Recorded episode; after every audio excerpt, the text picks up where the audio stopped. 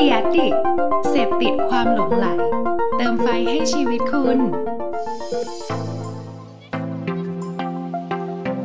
You're listening to Start and Start podcast. สวัสดีครับ Set and Start วันนี้กลับมาอยู่กับเรื่องราวของข้อมูลดีๆแล้วนะครับ อย่างที่สัปดาห์ที่แล้วผมพูดไปนะครับ ว่าเราจะมีหมวดหมู่ของเนื้อหาที่มีความชัดเจนมากขึ้นนะครับ ไม่ว่าจะเป็นหัวข้อที่เกี่ยวกับผู้บริโภค หัวข้อที่เกี่ยวกับแบรนด์นะครับ แล้วก็หัวข้อที่เป็นมุมมองดีๆ จากบุคคลตัวอย่างต่างๆ ที่ผมอ่านข้อมูลเจอมา วันนี้ผมจะพูดถึงบุคคลคนหนึ่งที่ถือว่าเป็นโรโมเดลคนหนึ่งในชีวิตของผมเลยก็ได้นะครับ แล้วก็เป็นเชื่อว่าน่าจะเป็นไอคอนของใครหลาย ๆ คน จริง ๆ แล้วคนคนนี้สร้างแบรนด์แบรนด์เนี้ยขึ้นมา ผมเชื่อว่าทุกๆ คนที่ฟังผมอยู่เนี่ยน่าจะเคยสัมผัส หรือเคยมีประสบการณ์กับสินค้าของเขาอยู่แล้วนะครับถ้าบางคนมองไปข้างกายก็เจอละ นะครับ คนคนนี้ก็คือสตีฟ จ็อบจาก Apple นะครับ วันนี้เชื่อว่าไม่มีใครไม่รู้จัก Apple นะครับ แล้วก็คิดว่าทุกคนน่าจะเคยมีสักครั้งนึงแหละที่ใช้อุปกรณ์ Apple ไม่ว่าจะเป็นหูฟัง แท็บเล็ต คอมพิวเตอร์ MacBook iMac นะครับ ต่างๆ มากมายทีเดียว แม้ว่าวันนี้สถิติจะบอกชัดเจนว่าคนคนไทยใช้ Android มากกว่าเยอะนะครับ แต่ก็คิดว่าทุกคนน่าจะเคยรู้จัก Apple แล้ว หรือเคยมีประสบการณ์เดินไปช็อปหรืออะไรก็ตามนะครับ ตรงนี้เป็นข้อมูลดีๆ ที่ Steve Jobs เขาทำอย่างไร มีข้อคิดอะไรในการใช้ชีวิตของ Steve Jobs ที่เราสามารถจะเรียนรู้ได้แล้วเราเอามาปรับใช้กับตัวเรานะครับ ตรงเนี้ยก็เลยเป็นข้อคิดดีๆของ Steve Jobs ที่ผลักดันและความเป็นตัวเขาเนี่ยทำให้บริษัท Apple เนี่ยกลายเป็นบริษัทอันดับหนึ่งของโลก ซึ่งเป็นซึ่งผมเอาข้อมูลมาจากบทความของ Thai SME Center นะครับ วันนี้มี 11 ข้อเลยก็จะพยายามกระชับ แล้วก็คิดว่าน่าจะมีประโยชน์กับผู้ฟังทุกคนนะครับ ข้อแรกก็คือนะครับ beginners don't have baggage คือตรงนี้ผมว่าน่าสนใจในวิธีความเชื่อของ Steve Jobs ดีกว่า แล้วก็ถือว่าเป็นแนวทางที่อาจจะไม่ได้เหมือนใครนะครับ Steve Jobs เนี่ยเชื่อของเชื่อในสิ่งของการที่เเราตั้งเป้าให้ใหญ่สตีฟจ็อบจะเป็นคนหนึ่งที่เป้าหมายในชีวิตของเขาเนี่ยใหญ่มากๆ แต่อาจจะไม่จำเป็นต้องเริ่มต้นให้มันใหญ่แบบนั้น แต่เราต้องมีปลายทางที่ใหญ่พอ ใหญ่มากพอในแบบของเราที่ผลักดันให้เราทำอะไรสักอย่างหนึ่ง แล้วการเริ่มต้นที่ดีในนโยบายหรือความเชื่อของสตีฟ จ็อบเนี่ย เขาต้องเชื่อว่าเราต้องเริ่มต้นแบบไร้ข้อจำกัด ไร้ความกังวล ซึ่งหลาย ๆ คนเวลาเราบริหารองค์กรหรือเป็นเจ้าของธุรกิจเนี่ย มันเริ่มต้นด้วยความกังวลไปหมดเลย ถูกไหมครับ ผมเองก็เคยทำธุรกิจ แล้วก็เชื่อว่าทุกธุรกิจที่ทุกคนเคยทำมาเนี่ย มักจะต้องถูกเริ่มต้นด้วยการที่รู้สึกว่าเราควรทำดีไหม มันจะมีปัญหามากมายนู่นนี่นั่นนี่นั่นนู่นนี่ แต่ซีฟจ็อบมองต่างในวิธีของชีวิตซีฟจ็อบเนี่ยเขามีความเชื่อว่าถ้าเราฝันใหญ่พอแล้วเราเชื่อว่ามันเป็นไปได้ เราสามารถเราต้องการจะทำแบบนั้นนะเราสามารถทำได้ สิ่งที่ซีฟจ็อบมักจะทำก็คือ เขามักจะลดความกดดันนะครับ แล้วก็ใช้ความรู้สึกโปร่งโล่งสบายเนี่ยนะครับของการที่เป็นคนที่เพิ่งเริ่มต้นเนี่ยอย่าไปกังวลกับสิ่งต่างๆ ข้อกำหนดต่างๆ วางแผนให้ดี แล้วก็เป็นช่วงเวลาที่ความคิดสร้างสารรค์ของเขาเนี่ย จะสามารถพลังพลูได้มากที่สุด การเริ่มต้นแล้วมีข้อจำกัดเนี่ยสตีฟจ็อบเชื่อว่ามันมีความกดดัน และก็ทำให้เรากรอบมุมมองความคิดสร้างสรรค์ของเราไปค่อนข้างเยอะ เพราะนั้นเนี่ยเป็นเรื่องที่ 1 ที่น่าสนใจนะครับ ข้อที่2นะครับ be what's next นะครับมองหาสิ่งใหม่อย่างไม่หยุดนิ่ง อันนี้ก็น่าสนใจนะครับซีฟจ็อบเนี่ยมองหาสิ่งใหม่ ๆ ที่ดีเนี่ยอยู่เสมอเลยนะครับ แต่เขาก็บอกตัวเองเนี่ยว่าจงเรียนรู้ที่จะเเขาเรียกว่าอะไรอะมองไปข้างหน้า นะครับแล้วก็สิ่งหนึ่งเลยก็คืออย่ามองย้อนกลับไปข้างหลัง เขาไม่เคยค้ำครวญกับสิ่งที่ผ่านไปแล้ว แล้วก็หายไป หากใครรู้จักชีวิตสตีฟจ็อบดีเนี่ยเชื่อเลยว่าจะรู้เลยว่ามันจะมีจุดหักเหของชีวิตเขาหลายจุดเลย แล้วในชีวิตของเขาเนี่ยเจอเรื่องที่แบบถ้าเป็นเราอะ่ะ มันจะเจ็บใจมากในช่วงเวลานั้นว่าแบบ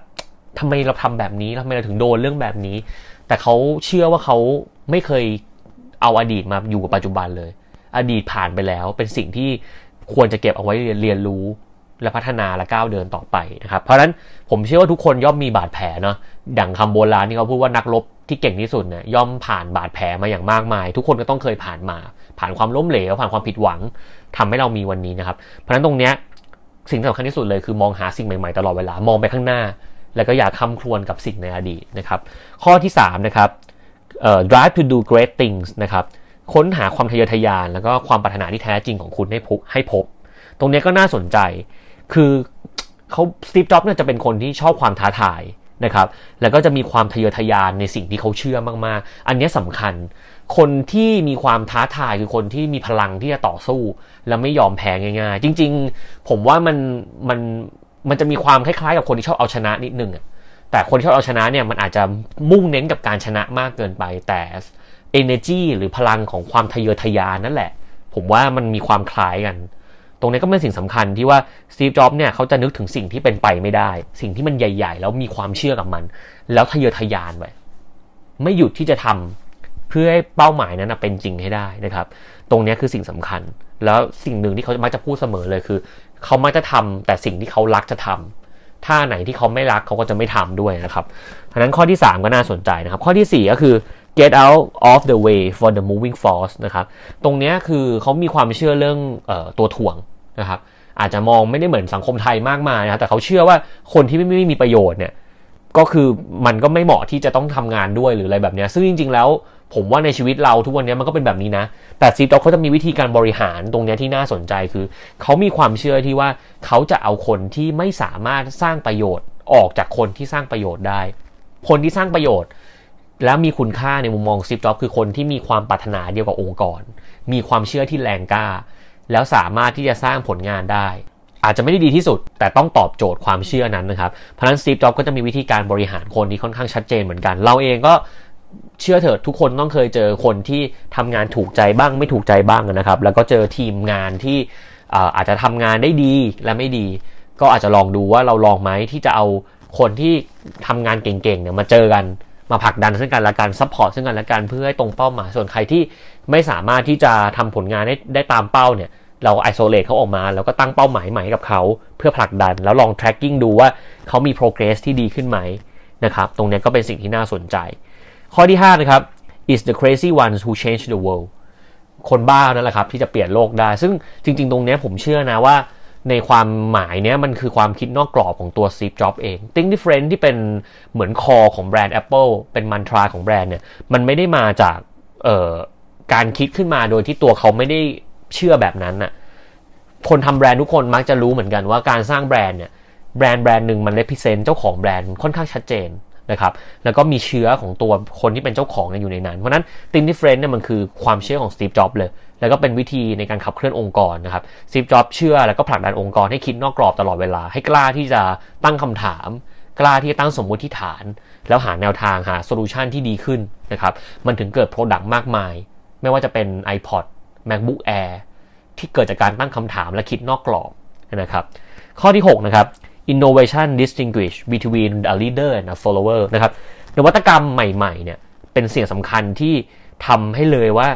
เหมือนกับทำให้ชัดเลยว่าใครจะเป็นผู้นำและผู้ตาม ซึ่งจริง ๆ ในยุคสมัยวันนี้คำคำนี้ยิ่งศักดิ์สิทธิ์ แต่ซิปจ็อบพูดคำคำนี้ทั้งนานแล้วนะครับ เป็นสิบปีละ แต่ตอนนี้ในเวลาช่วงเวลาแบบเนี้ย นวัตกรรมจะยิ่งสำคัญกับโลกใบนี้ แล้วคนไหนที่สามารถจะใช้นวัตกรรมในการทำอะไรบางอย่างได้ก่อนคนอื่น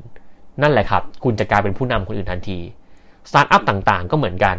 มันคือนวัตกรรมมันคือแพลตฟอร์มที่ไม่เคยเกิดขึ้นมาก่อน และเขาทำก่อนนะครับเพราะนั้นตรงนี้น่าสนใจมากๆเลยนะครับ ตรงนี้มันจะมันเป็นสิ่งที่ผมว่าใน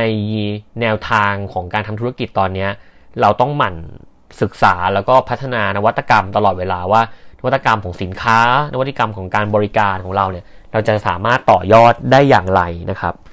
ข้อที่7นะครับ make people great นะครับตรงนี้สำคัญมากเลยซีฟจ็อบเนี่ยไม่เคยทำตัวหล่อแหลกกับลูกน้องนะครับแล้วก็หน้าที่ของเขาก็คือจะเคี่ยวเข็นให้คนรอบข้างเขาเนี่ยเก่งขึ้นอีก มีความเชื่อแล้วก็เก่งขึ้นเก่งขึ้นเก่งขึ้น มันเป็น culture ที่มีความน่าสนใจนะ ผมเคยคิดเหมือนกันว่า ออถ้าเกิดเราอยู่บริษัทที่แบบมัน agility มันสูงสูงมากอะ่ะมันน่าจะดีนะ มันทำให้ทุกคนอยากที่จะเก่งขึ้น อยากที่จะแบบออกมาต่อสู้แล้วก็ทำสิ่งใหม่ๆ ได้ เพราะนั้นสตีฟจ็อบเนี่ยเชื่อในเรื่องของบุคคลมาก องค์กรต่างๆ วันนี้ก็ควรจะให้ความสำคัญกับบุคคลมาก แม้ว่าเราจะเริ่มมีเครื่องจักรที่มาใช้ทดแทนคนในในหน้าที่ต่างๆ แต่เชื่อเถอะครับ เครื่องจักรน่าจะไม่มีวันที่จะทดแทนคนได้แบบร้อยเปอร์เซ็นต์จริง ๆ ยังไงก็ต้องมีคนในการทำงานอยู่จะมากจะน้อย เพราะนั้นเราต้องการที่จะหาคนที่เก่งที่สุด ถ้าเราหาไม่ได้ เราต้องทำให้คนที่เรามีอยู่เนี่ย เก่งที่สุดในแบบของเขา สิ่งหนึ่งที่ผมเชื่อเรื่องหนึ่งตรงนี้นะครับ คือทุกคนเกิดมาไม่ได้เก่งเหมือนกันนะครับ มุมมองของแต่ละคนเนี่ยเก่งคนละด้าน ระหว่างเราจะไปแก้ข้อเสีย 10 ข้อของคนคนหนึ่งเนี่ย ผมเชื่อว่าถ้าเกิดเราดันข้อดีข้อหนึ่งที่แหลมมากๆ ให้มันสูงขึ้นมาอีกเนี่ย น่าจะดีกว่า อันนี้มีนายนายของผมเนี่ยให้ข้อคิดนี้มาแล้วผมรู้สึกว่าจริงมาก ๆเลย ผมแทนที่ผมจะไปนั่งแก้ปัญหาข้อเสียที่เราไม่รู้จะแก้ได้หรือเปล่าของคนคนหนึ่งอะเราหาข้อดีที่ดีที่สุดของเขาแล้วทำตรงนั้นที่มันดีดีกว่าไหมนะครับวันนี้ก็เป็นวิธีการหนึ่ง แต่ในแนวคิดของสตีฟจ็อบก็คือทำให้คนนะเก่งขึ้นนะครับรวมถึงตัวเขาเองด้วยนะนะครับ เพราะนั้นผู้ฟังก็ต้องไม่หยุดที่จะพัฒนาตัวเองนะครับ ข้อที่ 8 นะครับ perseverance pay off นะครับเขาก็ยังคงเชื่อถึงคำคำหนึ่งนะในยุคคำโบราณที่เราได้ยินบ่อยๆก็คือ ความพยายามอยู่ที่ไหน ความสำเร็จอยู่ที่นั่งนะครับ เขาเชื่อว่านะครับครั้งครึ่งหนึ่งนะครับขององค์ประกอบแห่งความสำเร็จของนักลงทุนการเงิน คือวิริยะอุตสาหะนะครับ ตรงเนี้ยค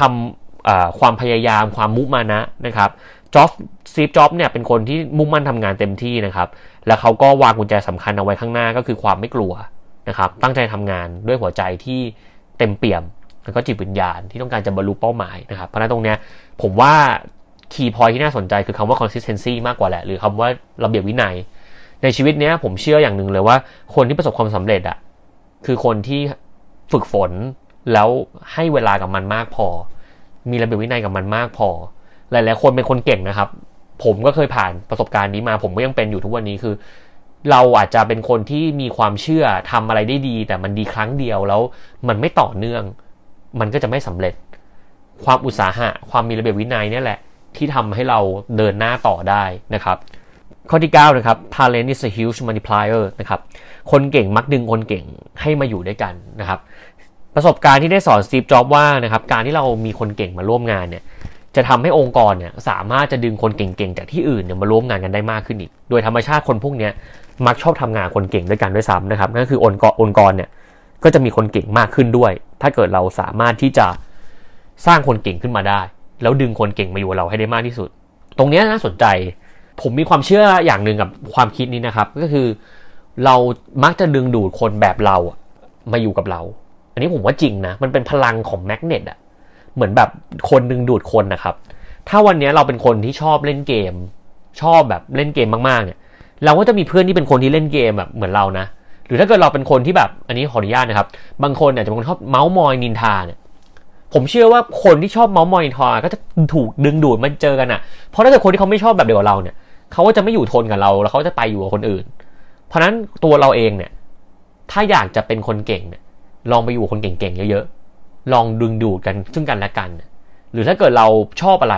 เราก็จะสามารถดึงดูดคนแบบนั้นได้ ถ้าเราอยากจะได้คนแบบไหนเนี่ย หาคนแบบนั้นให้เจอเขาจะดึงดูดคนอื่น ๆ มาที่บริษัทเราก็ได้นะครับ ข้อที่ 10 นะครับ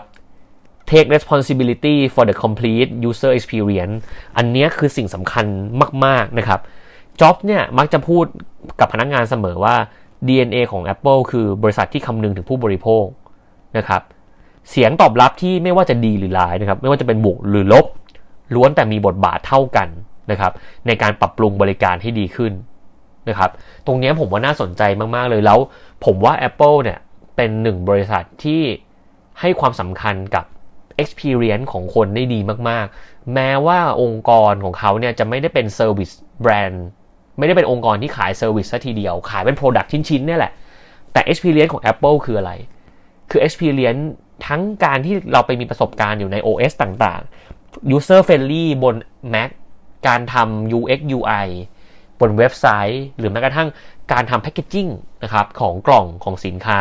หากใครเคยซื้อโทรศัพท์ Apple มาเนี่ยจะรู้เลยว่า เออเวลาเราแกะของ Apple อะ มันให้ความรู้สึกแบบ เออมันมันดูเข้าใจเข้าใจเราอะ มันดูแบบมันสร้างแวลูให้กับเราเหลือเกินอะ ทุกๆ ชิ้นที่เราแกะออกมาคำทุกคำก๊อปปี้ทุกคำที่สื่อสารกับเรา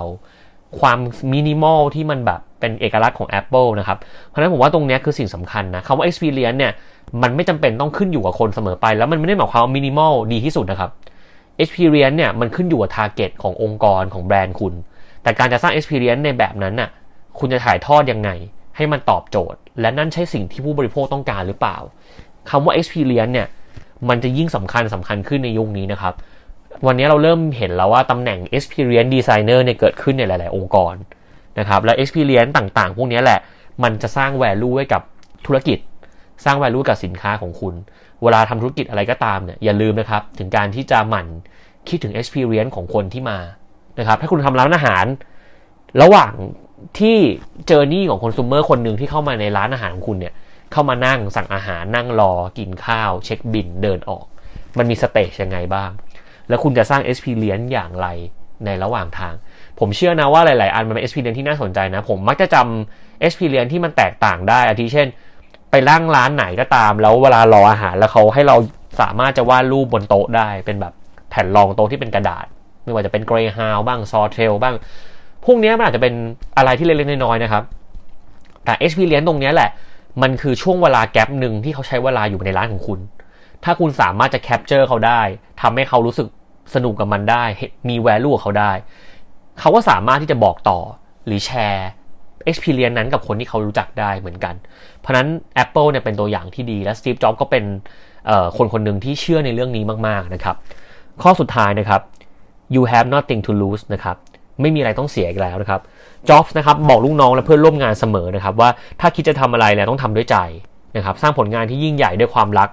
เพราะอีกไม่กี่วันเราก็ตายแล้วฉะนั้นนะครับอย่าไปคิดว่าเราจะได้ อย่าไปคิดว่าเราจะเสียโอกาสไปเท่าไหร่นะครับการคิดแบบนี้ก็เหมือนกับดักทางความคิดแล้วก็กรอบพวกเราไว้นะครับตรงนี้น่าสนใจมากๆ แล้วก็เป็นนโยบเอ่อเป็นนโยบายเป็นบริบทของตัวซีฟจ็อบมาโดยเสมอนะครับ ผมมักจะอิจฉาเอ่อคนที่ใช้ชีวิต อยู่บนความเชื่อของเขาอย่างเต็มเปี่ยมนะครับ สิ่งสำคัญที่สุดเลยคือ ถ้าวันนี้เราทำอะไรก็ตามแล้วเป้าหมายของเราอะไม่ได้อยู่ที่ตรงนั้นน่ะ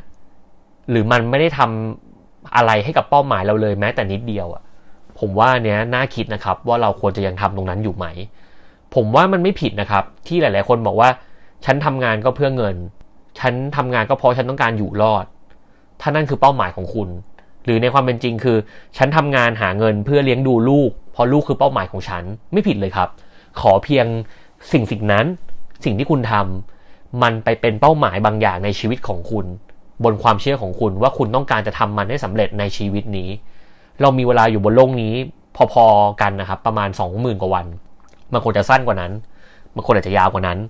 ดังนั้นนะครับ เราไม่มีเวลามากพอที่จะทำบนเป้าหมายของคนอื่น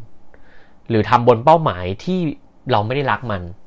นะครับ ผมก็มีความเชื่อเหมือนกันว่า เราจะทำทุกอย่างให้ได้มากที่สุด เราจะลองทำทำนู่นทำนี่ทำนั่นทำในสิ่งที่เราอยากจะทำพอดแคสต์เองที่ผมมาพูดอยู่ทุกวันเนี้ยผมก็ทำในเป้าหมายของตัวผมเองเหมือนกันว่า เราอยากที่จะทำแบบนี้ เราอยากที่จะส่งต่อเรื่องราวแบบนี้ เราไม่ได้ทำเพื่อที่จะแบบต้องการอะไร แต่เราเชื่อว่าถ้าเราไม่ได้ทำวันนั้นน่ะเวลาผ่านมาจนถึง 30 กว่าตอนวันเนี้ยเราอาจจะรู้สึกผิดหวังแล้วก็ได้ แต่พอได้ทำแล้วมันก็ได้เรียนรู้ แม้ว่าสุดท้ายทำแล้วมันเสียไปแล้วมันไม่เวิร์กอย่างน้อยเราก็ได้เรียนรู้แล้วว่าเราอาจจะไม่เหมาะกับมันหรืออะไรก็แล้วแต่ครับ เพราะฉะนั้นผมว่าตรงเนี้ยอยากให้ทุกคนตั้งคำถามตัวเองให้ชัดเจนก่อนว่า ทุกๆ สิ่งที่เราทำอยู่วันเนี้ยวินาทีเนี้ยครับ มันเป็นเป้าหมายของเราหรือเปล่า มันใช่สิ่งที่ในชีวิตนี้เราอยากที่จะลองทำทำหรือทำลงมือทำกับมันหรือเปล่านะครับ ก็ฝากตรงนี้เอาไว้นะครับ แล้วก็วันนี้นะครับทั้งหมด 11 ข้อของ Steve Jobs นะครับ ที่น่าสนใจนะครับ เริ่มต้นไม่ต้องมีความกังวลกับมันมากนะครับ มองหาสิ่งใหม่อยู่เสมอนะครับ ความทะเยอทะยาน ความปรารถนาที่แท้จริงนะครับ พยายามเอาคนที่มีประโยชน์อยู่ด้วยกัน พยายามเข้าไปเจอแต่คนที่เหมือนเรานะครับ และอย่าอยู่อย่างเป็นตัวถ่วงนะครับ คิดให้นอกกรอบนะครับ สร้างนวัตกรรมใหม่ เพื่อที่จะแบ่งเส้นระหว่างผู้นำและผู้ตามนะครับ เขี่ยวเข็นตนเองให้เป็นคนเก่ง รวมถึงตัวลูกน้องแล้วก็ผู้อื่นนะครับ ความพยายามอยู่ที่ไหน ความสำเร็จอยู่ที่นั่นนะครับ คนเก่งนะครับ มักจะดึงดูดคนเก่งมาอยู่ด้วยกันนะครับ ความคิดเห็นจากผู้ใช้ และก็ experience ของ consumer คือสิ่งที่สำคัญที่สุด แล้วก็ข้อสุดท้ายนะครับ ไม่มีอะไรที่ต้องเสียในชีวิตนี้ สุดท้ายอันหนึ่งที่ผมชอบเสมอ และเป็นคำที่ทุกคนมักจะเคยได้ยินก็คือ stay hungry stay foolish นะครับนี่คือสิ่งสำคัญของเราคืออผมว่าจริงนะมันมีอะไรที่เราไม่รู้ตลอดเวลาครับ แล้วก็มีอะไรที่เราต้องไขว่คว้าและเรียนรู้อยู่ตลอดเวลาเช่นเดียวกัน หนังสือเล่มนี้บทเรียนเล่มนี้จะเปลี่ยนไปทันทีในวันข้างหน้าก็ได้ ใครจะไปรู้ เพราะนั้นมันไม่มีอะไรที่จีรังยั่งยืนนะครับ เราก็ต้องเรียนรู้พัฒนาตัวเองตลอดเวลา สิ่งสิ่งเดิมที่ทำตัวเหมือนเดิม ย่อมถูกสิ่งใหม่ ๆ ทดแทน การ disruption คือการที่สิ่งสิ่งเดิมไม่เปลี่ยนแปลงอะไร แล้วมันมีสิ่งใหม่ที่มันดีกว่า และสามารถตอบโจทย์หน้าที่นี้ได้ดีกว่า คนก็จะเปลี่ยนไปก็เหมือนเราเหมือนกัน ถ้าเราเป็นคนที่อยู่กับที่ วันหนึ่งตัวเราเองก็จะถูก disrupt ด้วยคนคนอื่นนะครับ เพราะนั้นเราถามตัวเองดีๆว่าในฐานะพนักงานออฟฟิศนะครับในฐานะคนในองค์กร คนในทีม หรือเจ้าของธุรกิจ เราจะทำอย่างไรที่ตัวเราจะเก่งขึ้นและ disrupt ตัวเราเอง เพื่อเป็นตัวเราเองที่ดีขึ้นในหน้าที่ต่างๆ โดยที่ไม่ได้รอให้คนอื่นมา disrupt ตัวเรานะครับ สุดท้ายนะครับก็ อยากจะฝากข้อคิดทั้งหมดนี้ไว้นะครับ แล้วก็หวังว่ามันจะมีประโยชน์กับผู้ฟังทุกท่าน การเรียนรู้จากคนต่างๆเนี่ยผมชอบอ่านอัตชีวประวัติของแต่ละคนนะครับ เพราะว่ารู้สึกว่าพออ่านแล้วมันให้แรงบันดาลใจดี แล้วมันก็ให้เราเห็นมุมมอง แต่ผมมักจะไม่ค่อยสนใจความสำเร็จของคนคนนั้นเท่าไหร่นะ ผมคิดว่าบางครั้งความล้มเหลวของคนนี่แหละ คือสิ่งที่เราน่าเรียนรู้แล้วก็น่าให้ความสนใจนะครับ ก็หวังว่าวันนี้จะมีข้อมูลมากมาย แล้วก็หวังว่าจะมีประโยชน์กับผู้ฟังทุกคนนะครับ ตอนนี้นะครับประเทศไทยเราก็เริ่มคลายล็อกดาวน์ลงละ หลาย ๆ ท่านก็เริ่มกลับไปทำงานที่ออฟฟิศกันแล้วนะครับ ก็อยากจะขอทุกท่านป้องกันตัวเองนะครับ แล้วก็ดูแลสุขภาพ อย่าลืมวันที่เราเคยกลัวโควิดนะครับ มีมีคนมักจะบอกว่าคนไทยลืมง่ายนะครับ แต่ผมว่าไม่จริงหรอกนะครับ พึงระวังไว้ แล้วก็คอยบอกคนรอบข้างของเราว่า ให้พึงระวังไว้เหมือนกัน ถ้าเรากลับไปทำเหมือนเดิม